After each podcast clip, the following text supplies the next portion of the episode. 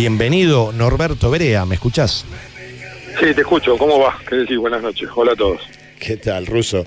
Este, un placer hablar con vos, Gonzalo Muñoz, eh, quien te habla.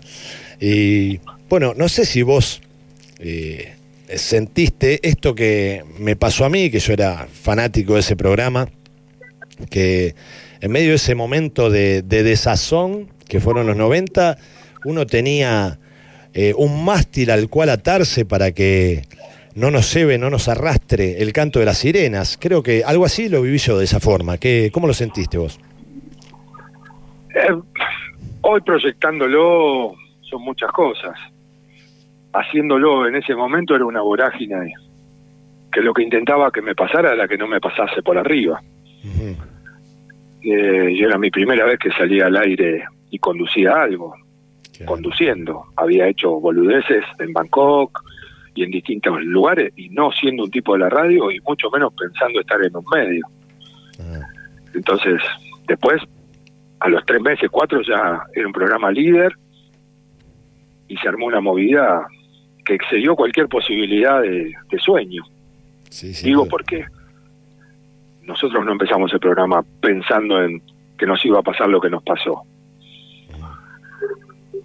Después el contexto hizo todo lo otro. Y desde ese contexto mismo nosotros nos aferramos a algunas cosas que eran claves. La primera era sentar un precedente, que no era solo que se llamase Heavy Rock and Pop, era un programa pesado. Y no solo porque tuviese separadores que lo decían. Pero también era un programa muy divertido. A la noche, cuando te vas a dormir, vos no podés estar todo el tiempo haciendo un balance de la mierda a la que está sometido y encima, atrás de ese balance, jugar con más mierda. Y los primeros tiempos, Tuki tuvo mucho que ver para que fuésemos divertidos. Calculá que nosotros hacíamos en el medio del programa un sketch. Nos metíamos en una bailanta y éramos, hacíamos de tres metaleros metidos en una bailanta. o entrábamos a un concierto de un cuarteto de chelo y así íbamos inventando casi todos los días cosas nuevas y eso también provocó que se convierta en una buena compañía y que acercase muchísima de la gente que nunca en su puta vida hubiera intentado escuchar un tema de Megadeth. Claro. Y ahí fue creciendo todo lo otro, que tiene que ver con la música. ¿Por qué digo esto? Y con esto concluyo. Porque si le prestas atención, si escuchás la música, si estás atento, el heavy metal es la música clásica del futuro y entonces no había mucho más que hacer que pasarla. La respetamos, le dimos el lugar que creo que se merecía y en menos de un año y medio, ya a las 7 de la mañana sonaba. Claro, claro. Y en menos de dos años Pergolini estaba obligado a poner Motorhead. Cuando digo obligado, entiendan la palabra, encomíllenla. Sí. Pero, y sonaba Megadeth. Era música pura y exclusivamente y excluyente de la madrugada, del límite. Tal cual, tal cual. Entonces eso es parte de la honra que sentimos. Después está lo otro, ¿no? Que era el menemismo. Claro. Y siempre digo lo mismo. Eh, hay que hacerse cargo del menemismo.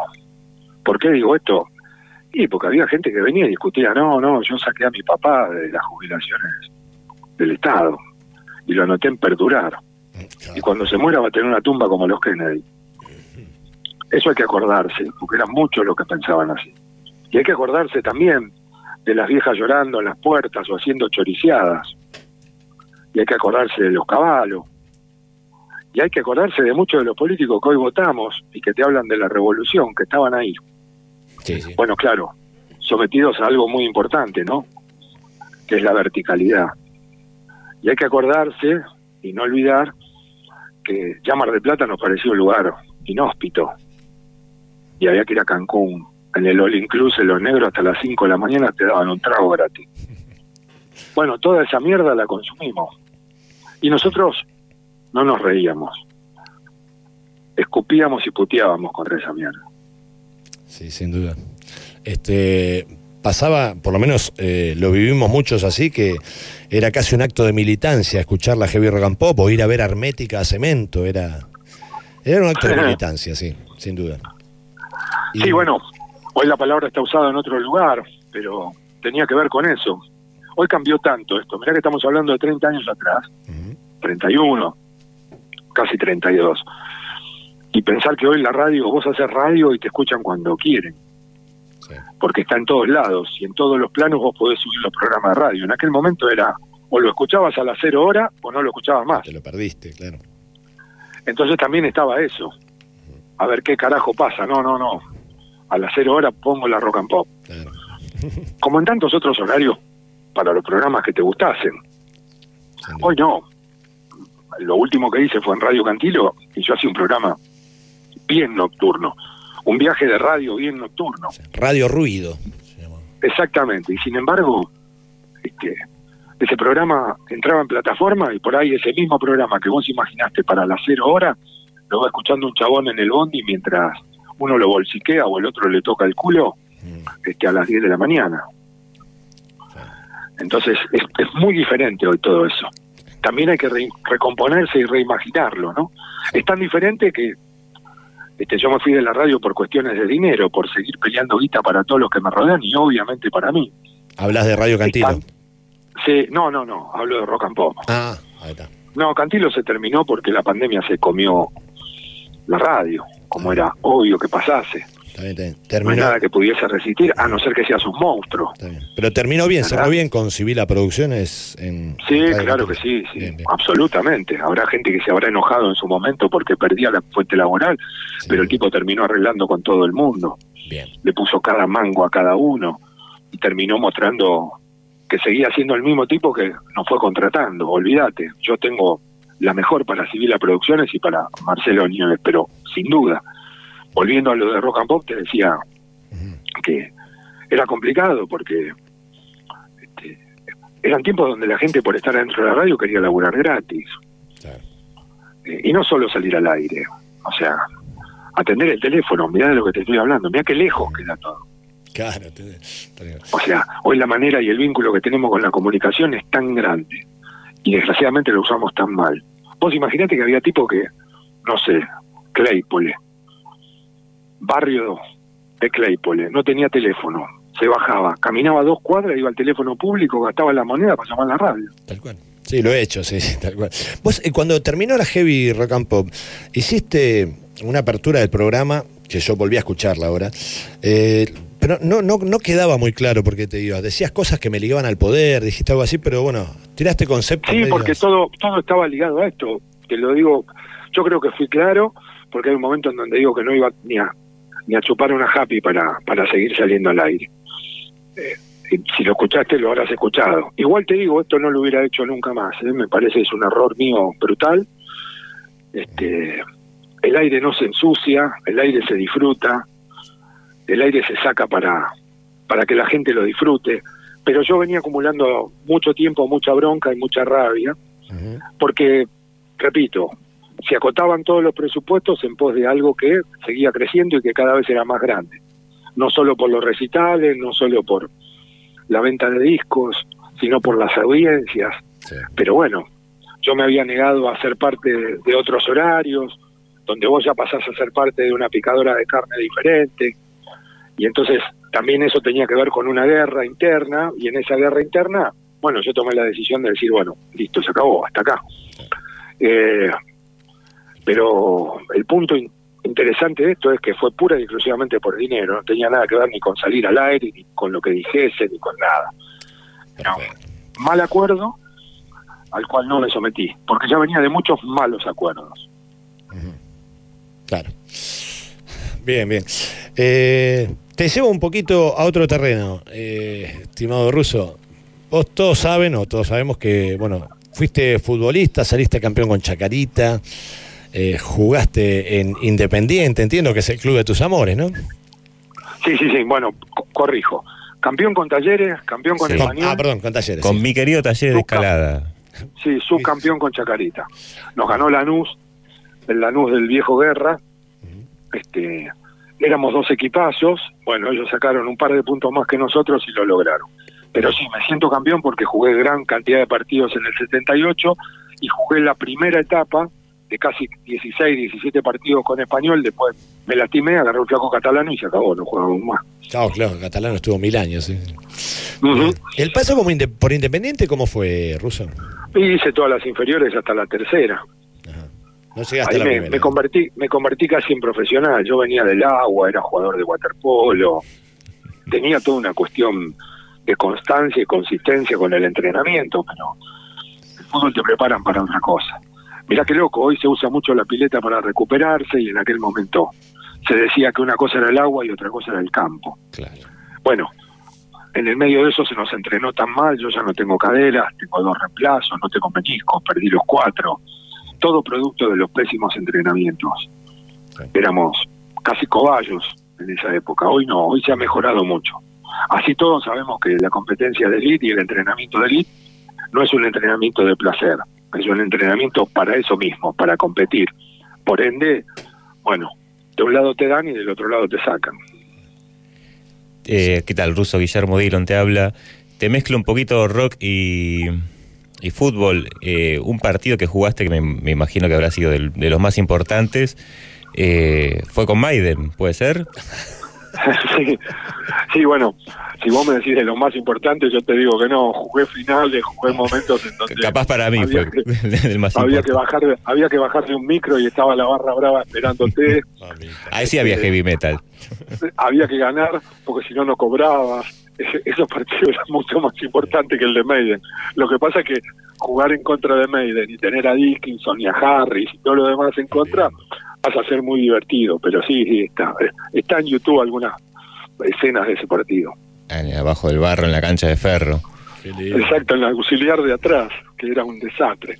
Eso fue un 26 de julio, al otro día del primer show de Maiden, que había llovido, habían caído coreano en moto y la cancha era tremenda. Nosotros entramos en el segundo tiempo, el primer tiempo jugaron todos los de la compañía Emi Odeón y perdían como 5 a 1 o 6 a 1, creo, y entramos nosotros en el segundo tiempo y terminamos dándolo vuelta. Ah, Fue muy divertido eso. Vos al arco, supongo. Sí, sí, yo al arco. sí. Además, Sí, sí, yo de entrar el primer tiempo no jugué, ¿eh? yo jugué el segundo tiempo. Por eso dije, entramos todos los de Roca en el segundo tiempo. Bien, bien. Sí, ya que estamos hablando de fútbol, eh, ¿cu- ¿cuál fue el mejor jugador que tuviste de compañero en tus años de fútbol? El ruso Molnar, uno de ellos sin duda. En, Un número 10 que había venido de Arsenal, estaba en talleres de remedio escalada, Ah. Que después pasó a, Argentino Juniors, llegó a ser compañero de Diego Maradona. Apa. Bien, bien, bien, bien. Espectacular. Eh, en cuanto, bueno, después vos caíste, decías, este, no tenías planeado ser peroni- periodista, perdón, casi digo peronista, mirá, qué furcio, periodista, pero de repente te encontraste con la radio, la rock and pop. Eh, ahora, me imagino que tenías algún referente del periodismo, ¿cómo, cómo llegaste hasta ahí? No, la referencia mía siempre estuvo ligada al deporte o a algunas otras cosas. Con el periodismo lo que tenía es auditivamente. Son cosas que te sonaban en la cabeza, porque desde muy chico, no te olvides, yo soy 57, Sí. la televisión en mi casa se prendió cuando yo ya tenía más de 7 u 8 años y se prendía después de las 5 o 6 de la tarde.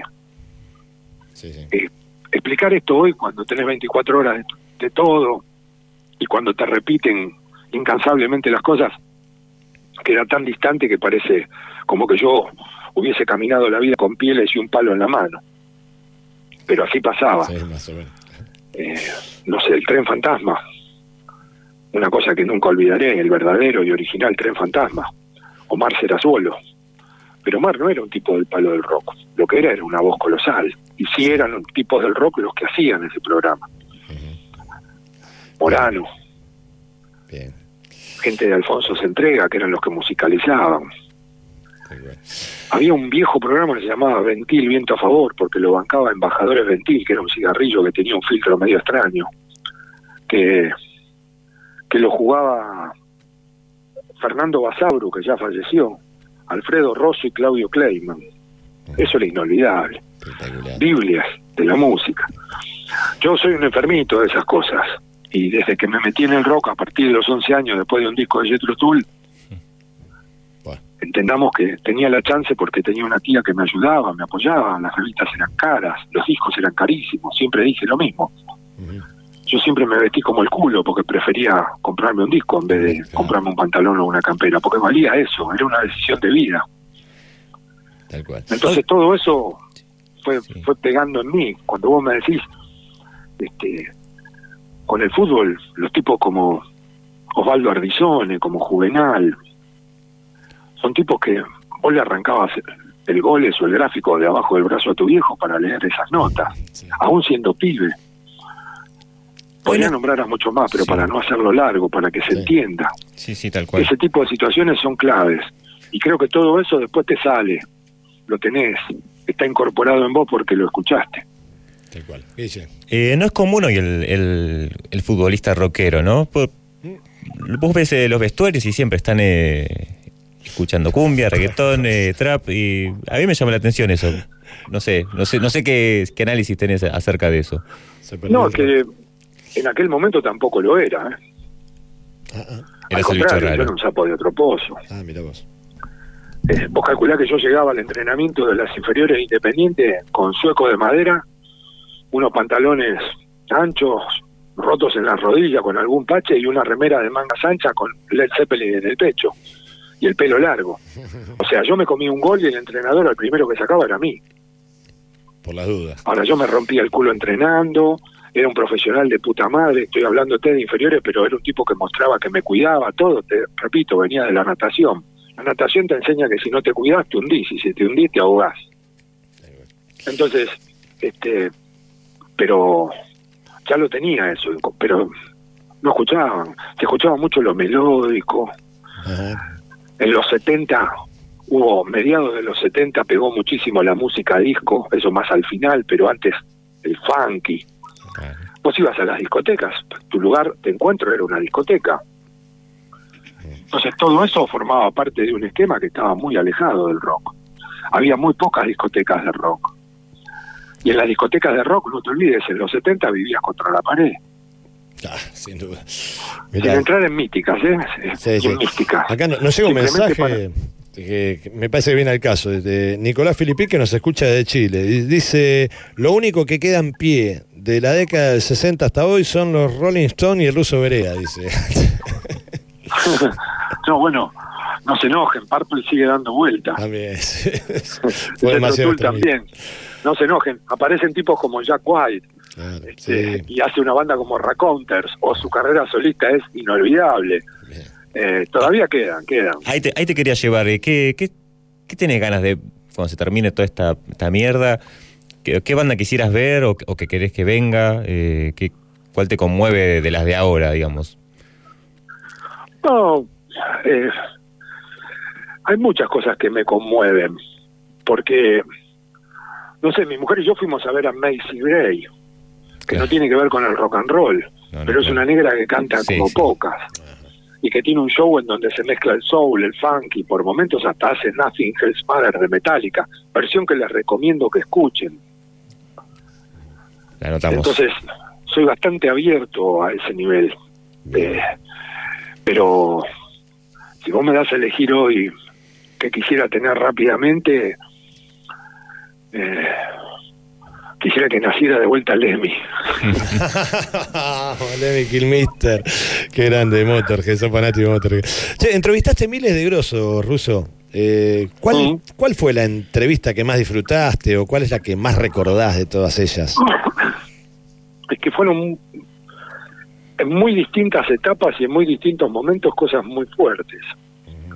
La primera fue Joey Ramón y empezó a hablar en la radio y de golpe viene el de seguridad y me dice, mire, se juntaron como 500 pibes afuera, ¿cómo van a salir? No sé, porque no hay nadie de seguridad, estoy yo solo. Esto va a ser un desborde. Ese día Joe Ramón se cayó de la silla, se le rompieron los lentes, era un desastre.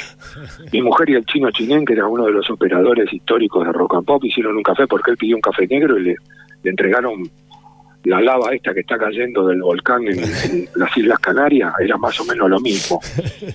Todo un desastre. Pero fue una nota inolvidable. Que entre Black Sabbath con Ronnie James Dio y Tony Iommi, y Tony Iommi te estire la mano y te diga, Verea, Ruso, mucho gusto, gracias por invitarme a tu show. Mamita. Que Steve Jones confiese que su madre decidió quedarse con su amante y su pareja en vez de quedarse con él. Al aire que Slash, que no podía moverse del hotel, diga, quiero ir a pasar música a ese programa. Y venga, y se quede hasta las 4 de la mañana, y yo lleve 300 compacts, más allá de ¿qué me pide vodka ruso a las 5 de la tarde, el hijo de puta? Y hubo que salir a comprar vodka ruso porque él traía los jugos de arándano en tetrabric y con eso los mezclaba cuando todavía tomaba alcohol. Tremendas anécdotas. que aparezca Motorhead y Lemmy en mi estudio cuando no quería venir porque él decía que a esa hora ¿A qué hora es el programa? No, yo tengo que estar en una cama con una mujer desnuda, no hablando boludez en una radio. Entonces daba la nota a las 7 de la tarde. Notas inolvidables con los bluseros. Magic Sling. Te cuento una de Magic Sling que te vas a morir. Estábamos tomando mate. Sí. ¿Mate? Y el Raf. Sí, nosotros estábamos tomando mate a las dos y media de la mañana. Bien. Y Magic Sling nos miraba, nos miraba. Entonces el Rafa Fernández, ¿te acordás? Piso 93, todo. Sí. Gran amigo. Agarra y le dice, ¿quiere uno? Y el tipo lo mira y dice, no, dejé las drogas hace mucho tiempo. o sea, cosas de esas hay un millón. Un día de lluvia, pero que caían en serio, en serio coreano en moto. Y abajo dice, este, eran las dos y cuarto de la mañana. Dice, está Tac Mahal acá abajo, todo empapado. Digo, no me diga que vino este tipo. Yo lo había invitado en una clínica que dio de música. Me dijo, si puedo voy. Tengo unos compromisos, tengo que ir a tocar con amigos. Dice, pero bueno, si puedo voy. Y apareció a las dos y cuarto de la mañana. Ah, la pucha lo fuimos a buscar, a conseguir toalla para que se seque, y el tipo después tocó. Hay 200 de esas los LA, LA Guns. Sí. Kahneman, que era nuestro productor, dice, bueno, los voy a buscar. Y no entraban al estudio, no entraban al estudio, no entraban al estudio. Y digo, escúchame, ¿dónde carajo están? Me dice, Russo, están en el pasillo con las minas, están rascando con la mina que los esperaban abajo, las hicieron entrar, no los puedo meter en el estudio. Y así hay 5.000. La Pantera, que no vino Anselmo, pero vinieron los Darrell y, y todos los muñecos atrás, y vino el sonidista con una gana de rompernos rompernos la nota, y entonces se hacía el ciego, se había afanado, viste, la varilla de la cortina, sí. Y estos se cagaban de risa, estaban todos hasta las bolas, y la nota fue un que total, Pantera en su máximo apogeo, ya sabes la de Skid Row, que quiso mear en el cenicero Sebastián Bach. Ah, no, no la y así hubo, uh, así hubo una tras de otra, muchas, muchas. sí, también trabajaste en cine y, trabajaste con Capusoto en Pájaros Volando. ¿Cómo es trabajar con Diego Capusoto? Porque uno se imagina mil cosas. no, aunque te parezca mentira, es callado, reservado. Mirá Este, buena onda, en pos de de ayudarte, yo no soy actor, lo primero que aclaro, para mí es todo un, drama, es toda una cosa muy complicada. Vos viste lo que es armar un set, la cantidad de gente que hay alrededor de una escena, y vos estás ahí como un boludo y tenés que decir la puerta está abierta y por ahí te equivocás. Y están todos diciendo, no, otra vez contrataron un boludo, que vamos a estar 76 horas acá hasta que este le salga bien, la puerta está abierta. Entonces todos esos pánicos los tenés que romper. Pero contigo nos quedábamos mucho hablando de fútbol. Él es enfermo de Racing. Sí. Este, y nos quedábamos hablando de fútbol, pero bien. Bien, buena onda. Bien. No, no. Cada vez que nos vemos nos saludamos, pero tampoco es que tenga una relación muy cercana ni muy este, afectuosa, y no porque no, no sienta afecto hacia él, sino porque no la tengo. No, no, no se dio, claro, Bien, para los que están escuchando y se sumaron recién, estamos hablando con el ruso Berea, con Norberto Berea, este exfutbolista, periodista deportivo, actor, hiciste de todo, ruso. Acá nos llegan un par de mensajes. Eh, Leandro Pascual dice, Grosso Berea era vecino mío en la calle Sarmiento de Herli. No sé si podés afirmarlo, esto es mentira. Sí, claro, calle Sarmiento. Ahí está la casa que era de mi madre ahora, hay una alpina. Sarmiento al 1900, entre Cangallo y Campichuelo. sigo, sosteniendo dos, sigo sosteniendo dos terrenos de 8.66 por 50 la vieja usanza. Qué grande. Suena así en la calle Tres Sargentos, ahí nomás, a dos cuadras. Eh, al toque, al toque. Pero Tres Sargentos y qué. Y de la Serna. Muy bien, estábamos a seis cuadras. somos todos los grandes somos de Herley. Sí, claro, sí, sí. Todos los grandes fuimos para Herley siempre. bueno, ahí Alberto Mancilla pregunta cuándo vuelve a Heavy Racampó. No, no creo que vuelva, Alberto. Y, Qué nostálgicos y tangueros somos, ¿eh? Sí, sí. Daniel Sosa me hace, me hace a ver, te la transmito, me hace una pregunta rara, que es un oyente nuestro de Miramar. Dice, si pudiésemos designarle un lugar en la cancha a cada banda de rock, ¿qué banda sería el arquero? pregunta rarísima, no sé, se ve que el aire de Miramar... Es difícil la pregunta. Bueno, yo puedo elegir a Motorhead en ese puesto. Iría al arco. Sí, porque Motorhead es la, la banda más honesta del rock and roll, es la banda más purista del rock and roll y es la banda en donde la personalidad descollante de su líder hace todo.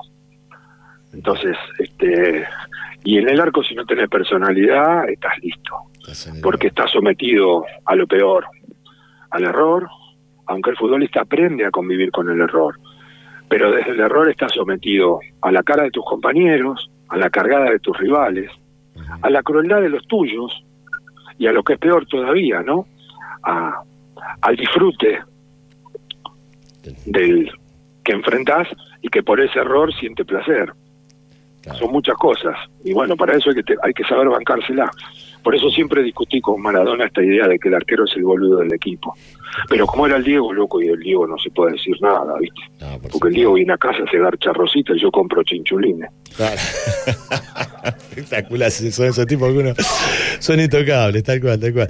Bueno, eh, Ruso, sé que tenés que ir a cenar, así que te, voy a tirar una más que es siempre para terminar una nota. Nosotros queremos que se vaya ofendido el, entrevistado, así que te tiro la fea.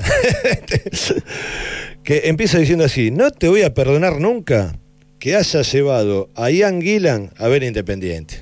¿Cómo puede ser que lo llevaste a ver al rojo? Eh, si yo te cuento la historia previa de eso, te morís. A ver, contámela. Porque yo lo invito y me dice, voy, el domingo voy, tengo libre, viajo el lunes recién. Ya habían pasado sus shows y todo. Entonces la llamo a mi vieja, mi vieja ha tenido una gran actividad política en Independiente, siempre, y le digo, vamos a tener que conseguirme siete entradas para el clásico de Independiente Río. ¿Siete entradas? ¿Vos sos boludo? Me dice. Hoy es viernes, ¿a dónde mierda saco siete entradas para... El domingo explota la cancha. Digo, no sé, pero vayan Gillan. Me dice, ¿quién? ¿El de Deep Purple? Ah, lo conocía bien. Le digo, sí, me dice, es el mejor cantante de rock, a ese no le puedo fallar. Qué grande la vieja. ¿Me entendés lo que te estoy diciendo? Así como te lo cuento, ¿eh? Yo después tuve la suerte de poder llevarla a ver a, a, Purple, al Luna Par. Ese día Gillan tenía la voz rota, venía del Cosquín Rock, no estaba bien. Pero tuve la suerte de que cuando yo se lo conté a Gillan, este, no lo podía creer. Y con Gillan te digo esto, más allá de hacerme calentar, ahora te voy a hacer esto. A Gillan un día, le, un día no, en esa nota le dije, vos tenés idea de lo que nos pasa cuando nos encontramos con gente como ustedes, no tiene que ver con Inglaterra, no tiene que ver con Richie Blackmore, no tiene que ver con la Estrella del Camino, con Fireball, no, tiene que ver con otra cosa. Vos imaginate que tipos como vos nos, arregla, nos alegraban la vida a gente que iba a un boliche acá a ver a la mina que le gustaba, y el de la puerta, porque le habían regalado un moño y le habían puesto un smoking, te decía vos no, vos sí, vos no, vos sí. La frustración esa, que no tiene nombre y no tiene parangón, era compensada con vos cantando mujer. ¿Se entiende? Entonces, le digo, esas cosas grabalas porque en estos lugares del mundo donde vivimos cada vez peor, la música tiene un valor y una importancia que va mucho más allá del estrellato o de lo que ustedes lograron con millones de discos vendidos. Que aún me miraba no lo podía creer. Eso fue inolvidable. Pero lo voy a seguir llevando a ver Independiente. No se enoje. Bueno, Ruso, la verdad que para mí es una noche mágica hoy. Te imaginarás que me pasé años de mi vida escuchándote y que en este momento este, poder intercambiar y que hablemos, eh, hoy me dio un gustazo y te lo agradezco, te voy a estar eternamente agradecido y ojalá que más adelante nos crucemos en, en alguno de nuestros eventos. Ya no en cemento va a ser difícil, pero en algún lugar nos vamos a cruzar sin duda porque vamos por las mismas rutas, amigo. Abrazo, buenas noches. Un beso a todos gracias. y lo mejor.